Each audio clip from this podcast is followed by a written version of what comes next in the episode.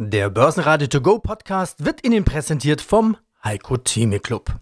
Werden Sie Mitglied im Heiko Theme Club. heiko-theme.de Der Börsenpodcast. Börsenradio Network AG. Das Börsenradio. Marktbericht. Im Studio Sebastian Leben und Andreas Groß und vom Börsenparkett in Frankfurt Sebastian Schulz von ICF. Außerdem hören Sie zu den neuen Inflationszahlen Andreas Scholz von der DV Eurofinance Group, zur Einschätzung der Energiewende und der Erneuerbaren PNE-CEO Markus Lesser und zur Finanz-App Moneymoon Gründer und CEO Imre Kiss. Sie hören Ausschnitte aus Börsenradio-Interviews. Die vollständige Version finden Sie auf börsenradio.de oder in der Börsenradio-App. Erster Handelstag des Monats April und der DAX startet mit einem kleinen Plus von 0,2% auf 14.466 Punkte. Die Sorge um die Energiesicherheit hat sich etwas entspannt, nachdem weiterhin russisches Öl und Gas ankommt. Der ATX in Wien klettert plus 0,8% auf 3.320 Punkte, der ATX Total Return auf 6.785 Punkte. Gute Daten vom US-Arbeitsmarkt, die ja üblicherweise am ersten Freitag des Monats erscheinen, hatten keinen Effekt auf die Wall Street, die mit Minus in den Monat startet beobachtet. Vielleicht auch, weil die Einkaufsmanager-Indizes sowohl in den USA als auch in China etwas schwächer herausgekommen sind. China hat sich am Freitag erneut an der Seite Russlands positioniert. Der russische Außenminister besucht aktuell Indien, die sich ebenfalls offen zeigen. Mein Name ist Sebastian Schulz. Ich bin Börsenhändler auf dem Börsenparkett der Börse Frankfurt und zusammen im Team der Derivatehändler der ICF e Bank betreue ich mit meinen Kollegen rund 700.000 strukturierte Finanzprodukte. Wir werden nicht alle 700.000 uns heute ansehen, aber einige, die wichtigsten, die am meisten gehandelt worden sind, die Most Actives, die Trends vom Parkett. Da kommen wir gleich hin. Zunächst einmal schauen wir uns den Markt an, Sebastian. Mit 14.300 Punkten war der DAX vor einer Woche am Freitagabend aus dem Handel gegangen. 14.414 Punkte waren es gestern am Donnerstagabend, gleichzeitig auch Ultimo, Quartalsende. Die Woche, sie scheint ruhig gewesen zu sein, wenn ich mir so die Stände anschaue. Welche Themen gehen denn um? Öl, Gas, Rohstoffpreise, Inflation? Der Blick auf die DAX-Tafel zeigt auch jetzt aktuell knapp 14.420 Punkte in der DAX-Kasse. Ein äh, Gewinn von unter 100 Punkten, das ist sicherlich nicht der ganz große Wurf gewesen diese Woche. Themen sind weiterhin die Verbraucherpreise. Wir haben am Mittwoch die harmonisierten Verbraucherpreise aus Deutschland gesehen mit einer Steigerung im Jahresvergleich von 7,6 Prozent. Zeitgleich sinkt das Verbrauchervertrauen in Deutschland auch weiterhin und das sind natürlich Dinge, die auf die Stimmung drücken. Die Stimmung hier unter den Händlern ist verhalten optimistisch. Große Fragen, die sich jetzt natürlich stellen, sind, was passiert weiterhin mit der Geldpolitik der EZB? Was können die Staaten in der Europäischen Union nun tun, um eine Rezession zu verhindern? Das sind die Themen, die jetzt interessieren. Das erste Quartal ist ja auch rum. Wir haben heute den 1. April. 16.200 Punkte. So stand der DAX zu Beginn des Jahres am 3. Januar. Derzeit etwa 2000 Punkte niedriger. Putin lässt grüßen. Wir standen aber auch mal deutlich tiefer. 12.800 Punkte, das war so das Tief gewesen. Das war doch ein absolut verrücktes Q1, oder? Das war schon ein sehr besonderes erstes Quartal. Wir haben gleich zu Jahresbeginn einen relativ starken Rücksetzer gehabt im DAX. Die große Angst vor dem, was passieren könnte, ist ja nun schon wieder vorüber. Allerdings fehlt sowohl im deutschen Markt, das sehen wir hier am DAX, als auch im amerikanischen Markt so richtig das ganz große Ziel, was jetzt passieren könnte, damit alles wieder gut wird, damit es wieder aufwärts geht. Man muss sich überlegen, das Problem, die Angst, die am Anfang bestand vor diesem Krieg, die lässt sich ja jetzt nicht nur damit lösen, dass dieser Krieg aufhören könnte. Selbst wenn der Krieg von heute auf morgen aufhört und die Gefechte aufhören und den Menschen dann viel Leid erspart, das wäre natürlich großartig. Es bleibt für die Wirtschaft allerdings dann immer noch die Konsequenz, dass wir es mit erheblichen Verwerfungen haben zwischen der Europäischen Union und Russland und den USA und Russland und vor allem die gestiegenen Energiepreise. Dieser Trend wird sich nicht kurzfristig dann so stark zurückentwickeln, dass die Konsequenzen auf die Volkswirtschaften in Europa und in den USA dann nicht mehr so stark werden. Ja, mein Name ist Andreas Scholz aus Frankfurt am Main vom Finanzplatz. Freue mich auf unseren Eurofinance Weekly Podcast rund um das Thema Geldpolitik und Konjunktur. Andreas, ein Virus und ein Krieg schaffen im Supertempo das, was den Notenbanken dieser Welt in zehn Jahren nicht gelungen ist, die Inflation anzuheben.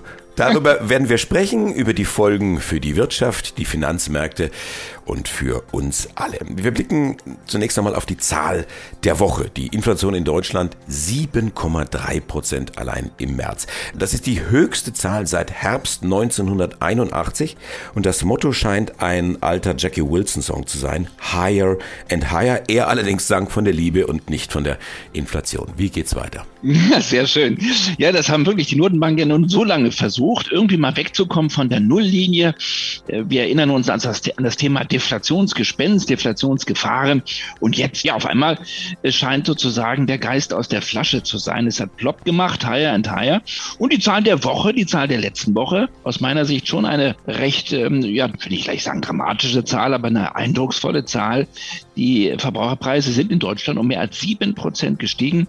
7,3 Prozent im Monat März. Das ist deutlich mehr als im Februar. Da waren wir bei 5,1 Prozent. In der Februarzahl war noch kein Kriegseffekt drin. Das muss man auch so einordnen. Das heißt also, dieser Kriegseffekt, die stark steigenden Energiepreise, die haben wir jetzt erst gesehen mit der Märzzahl. Wenn wir nur auf die Energiepreise schauen, nur auf den Energiepreiseffekt, dann hat es einen Plus gegeben von fast 40 Prozent. Und das schwappt natürlich jetzt hier rein und jetzt ist die Inflation sozusagen aus der Flasche draußen. Jetzt reden wir nicht mehr vom Deflationsgespenst, sondern ja, vom Gespenst der Inflation und jetzt muss man sehen, dass man das Ding wieder irgendwie reinkriegt. Das Momentum wird also noch ein bisschen anhalten und ich gehe davon aus, dass wir im Monat April auch eine Zahl sehen werden, die dann sogar über 8 Prozent ausfallen könnte. Es hängt jetzt so ein bisschen davon ab, ob die Energiepreise ihr Peak gesehen haben. Wir sehen ja, der Ölpreis kommt jetzt etwas zurück und inwieweit sie hartnäckig sich auf diesem Niveau möglicherweise auch dann weiter bewegen werden. Eins ist klar, die Projektion der EZB und so lange liegt die noch gar nicht zurück vom März für dieses Jahr. Die lag bei 5,1 Prozent im Jahresdurchschnitt. Die ist im Grunde schon wieder Schnee von gestern. Die ist Makulatur. Im Jahresdurchschnitt werden wir wahrscheinlich mit einer Inflation von über 6 Prozent rechnen. Also kurz zusammengefasst, 7,3 Prozent, höchster Stand seit 1981. Das war der erste Golfkrieg. Wir werden im April noch höhere Zahlen sehen, könnten dann aber möglicherweise den Peak, die Spitze gesehen haben. Gewinner im DAX waren die Verlierer der letzten Wochen. Ganz vorne Delivery Hero mit plus 4,9%, HelloFresh mit plus 3,9% und Zalando mit plus 3%. DAX-Verlierer waren Sartorius mit minus 1,3%, SAP am Tag des 50-jährigen Jubiläums mit minus 1,4% und Schlusslicht war die Deutsche Post mit minus 2,4%. Mein Name ist Markus Lesser, ich bin Vorstandsvorsitzender der PNE AG.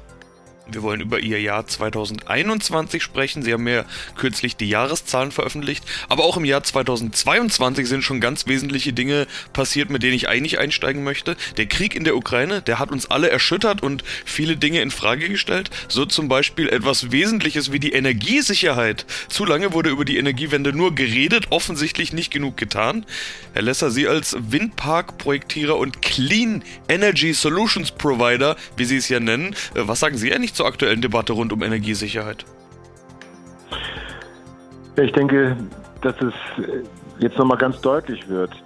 Die Windenergie und äh, PV, also Erneuerbaren, sind tatsächlich in der Lage, zu definierten Preisen stabil Energie zu bringen.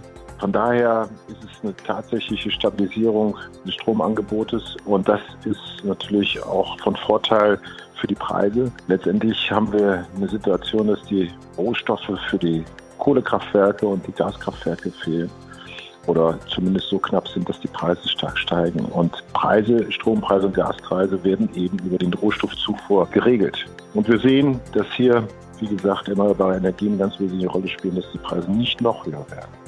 Jedenfalls im Strombereich jetzt wird ja plötzlich dann ganz viel getan, dreistellige Milliardenbeträge bereitgestellt, Sondervermögen seitens der Bundesregierung und so weiter. Wird dieses Geld auch in Ihre Bilanz fließen? Also manifestiert sich das vielleicht schon in gefüllten Auftragsbüchern oder ist es dafür jetzt noch zu früh? Nein, also zunächst mal geht es ja darum, überhaupt Projekte zu erhalten. Und da arbeitet offensichtlich das Wirtschaftsministerium sehr intensiv daran, Genehmigungszeiten und Hindernisse zu beseitigen, Flächen zu akquirieren. Allerdings muss man dabei sehen, dass natürlich europäische Gesetzgebung eine Rolle spielen, Länder, die das umsetzen müssen und Kommunen, die das umsetzen müssen. Also ich sehe nicht, dass das jetzt eben äh, ganz kurzfristig zu großen Verbesserungen führt, aber mittel- und langfristig sind die Pläne ja nochmal ehrgeiziger geworden. Und da denke ich schon, dass eine ganze Menge passiert. Wir sehen da sehr viele Aktivitäten. Die Rechtslagen sind aber oft, stehen dagegen. Und das sind dann schon dicke Bretter, die gebohrt werden müssen. Von daher bin ich da nicht so positiv, dass es jetzt in ganz kurzfristig jetzt zu ganz tollen, großen Ergebnissen kommen wird. Haben Sie eigentlich irgendwelche Berührungspunkte mit der Ukraine oder Russland? Also ich habe jetzt auf, auf Ihrer äh, Weltkarte sozusagen keine direkten Projekte dort gefunden, aber wir haben in der Vergangenheit ja durchaus auch schon über solche Dinge wie äh, Lieferkettenprobleme und Materialverfügbarkeit gesprochen. Ja, also wir haben keinerlei Geschäftsverbindungen zur Ukraine und zu Russland. Also von daher, von daher sind wir da auch zunächst mal äh, mittelbar nicht betroffen. Ja. Aber Materialpreise, da geht es ja beispielsweise auch um vielleicht Stahl oder ähnliche Dinge, irgendwelche Metalle, die ja doch aus der Ukraine oder eben auch aus Russland kommen. Oder zumindest die Preise dort beeinflussen, also auch die Preise bei Ihnen dann beeinflussen. Gibt es da schon irgendwelche Entwicklungen? Wie haben sich die Preise generell entwickelt? Ja, wir stellen natürlich fest, dass sich die Preise für die Windenergieanlagen in dem Fall erhöht haben. Die Liefertermine haben sich verlängert. Es geht natürlich um eine Vielzahl von Problemen. Das ganze Thema Logistik. Inwieweit sind die Lieferketten noch stabil? Gleichzeitig die Preise für Aluminium, Nickel und Stahl sind gestiegen. Das führt natürlich zu erhöhten Preisen und zu verlängerten Lieferterminen. Das spüren wir schon. Das hat, das hat Auswirkungen für Kabel genauso wie für eben äh, die Windenergieanlagen oder Transformatoren. Hallo, mein Name ist Imre Kiss. Ich bin der Gründer und CEO von Moneymoon. Wir erstellen Finanzapplikationen und erstellen Rangreihen über Finanzprodukte und sind derzeit aktiv in Berlin und Budapest mit unserer Firma sässig. Und in Berlin haben wir uns auch kennengelernt und getroffen auf den ETF Days in der vergangenen Woche. Da hast du unter anderem die App vorgestellt, Money Moon. Es geht da natürlich um ETF, deshalb warst du ja auch auf den ETF Days. Im ersten Moment möchte man fast sagen, noch eine Finanz-App. Warum braucht man die? Du hast dann in deiner Präsentation mehr oder weniger klar gemacht, ja, war notwendig, weil in der Form gab es das noch gar nicht und es ist wichtig, einfach ETFs zu finden. War in der Form wohl noch gar nicht so einfach oder wie ist es? Wir müssen ja davon ausgehen, wie die Vorangehensweise für einen normalen Anleger ist. Er geht auf irgendeine Webpage oder downloadet irgendeine App und probiert bestimmte Finanzprodukte zu suchen. Oder zum Beispiel, wenn er jetzt schon eine Vorstellung hat, dass er in den DAX investieren will, dann möchte er natürlich den besten DAX-ETF auswählen. Da haben wir eigentlich in den letzten Jahren und letzten Monaten festgestellt, dass es keine strukturierten Websites gibt oder Apps, wo halt die einzelnen ETFs nach ihren Benchmarks sozusagen geordnet sind, sondern wenn man zurzeit anguckt, was die Robo-Advisor anbieten oder die Neobanks oder die einzelnen äh, Investmentplattformen, dann geht man hin und kann irgendwelche Rangreihen angucken. Aber da sind dann die Rangreihen zum Beispiel so wie Top Volume, also wer hat die größten Volumen an, an den einzelnen Börsen wer sind die Top-Favoriten bei den Anlegern und dann gibt es vielleicht noch eine Tops- und eine Flops-Liste, aber da wird halt alles in einen Abwasch miteinander verglichen. Also zum Beispiel ein ETF aus Brasilien mit einem DAX-ETF. Das heißt, der Anleger hat keinen Vergleich innerhalb der gleichen Benchmarks und er kann überhaupt nicht erstmal sich irgendwie durchsuchen oder durchfinden, was gibt es denn eigentlich für ETFs für den DAX oder für den MDAX oder für den Euro Stocks 50. Das heißt, unser Anliegen oder unser sagen wir, Ziel war, den Leuten eine App anzubieten, wo die ganzen ETFs, die in Europa zur Verfügung stehen, überhaupt erstmal strukturiert werden und nach einzelnen Anlageklassen und Benchmarks für den Anleger dann irgendwie durchschaubar sind. Ja, find the best ETFs in Europa, das ist der Slogan, der auch auf eurer Website steht. Wer entscheidet denn, was die besten ETFs sind? Also was sind da die Kriterien? Die Frage ist erstmal, was sind die Kriterien? Und wenn jemand jetzt sich die App anschaut, dann fragt man sich natürlich, äh, wieso sind denn überhaupt erstmal nur knapp 100 ETFs oder ETPs enthalten? Erstmal haben wir ja natürlich festgestellt, und das weiß ja jeder, es gibt mehrere tausend ETFs und ETPs alleine in Europa. Das heißt, es würde jetzt keinen Sinn machen, wenn man jetzt 2000 äh, Produkte da aufzählen würde für den Normalanleger. Das heißt, das erste war, dass wir erstmal eine Pre-Selection vorgenommen haben, also nach bestimmten Qualitätskriterien die ETFs erstmal äh, vorgefiltert haben. Ein Beispiel dafür zum Beispiel, wir haben nur ETFs reingenommen, die an mehreren Börsenplätzen gehandelt werden und auch natürlich genug liquide sind. Also es macht jetzt keinen Sinn, ein ETF anzuzeigen mit einem Kurs, wo einmal oder zweimal nur am Tag gehandelt wird. Das war erstmal das erste Anliegen.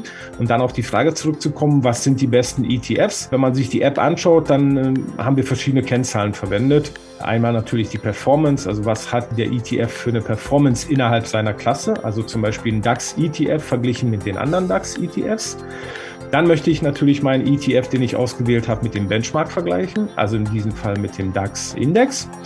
Und neben der Performance interessiert mich dann auch zum Beispiel das Risiko. Also da kann man zum Beispiel die Standardabweichung in der App auswählen. Und dann gibt es halt noch andere Kennzahlen wie die Korrelation. Also wie eng hat sich mein ETF mit dem Benchmark zusammen bewegt. Das ist ja auch wichtig, um festzustellen, hat der ETF sehr schön oder fast zu 100 Prozent den Benchmark und seine Bewegung abgebildet. Und dann gibt es sowas noch wie das Sharp Ratio. Vielleicht hat das jemand noch vom Studium im Kopf. Da berechnen wir die Überrendite oder die Überperformance über der risikofreien Anlage und setzen das im Verhältnis zur Volatilität von dem ETF. Das heißt, wir berechnen die Überperformance pro Risikoeinheit. Börsenradio Network AG Marktbericht Der Börsenradio To Go Podcast wurde Ihnen präsentiert vom Heiko Theme Club. Werden Sie Mitglied im Heiko Theme Club. heiko-theme.de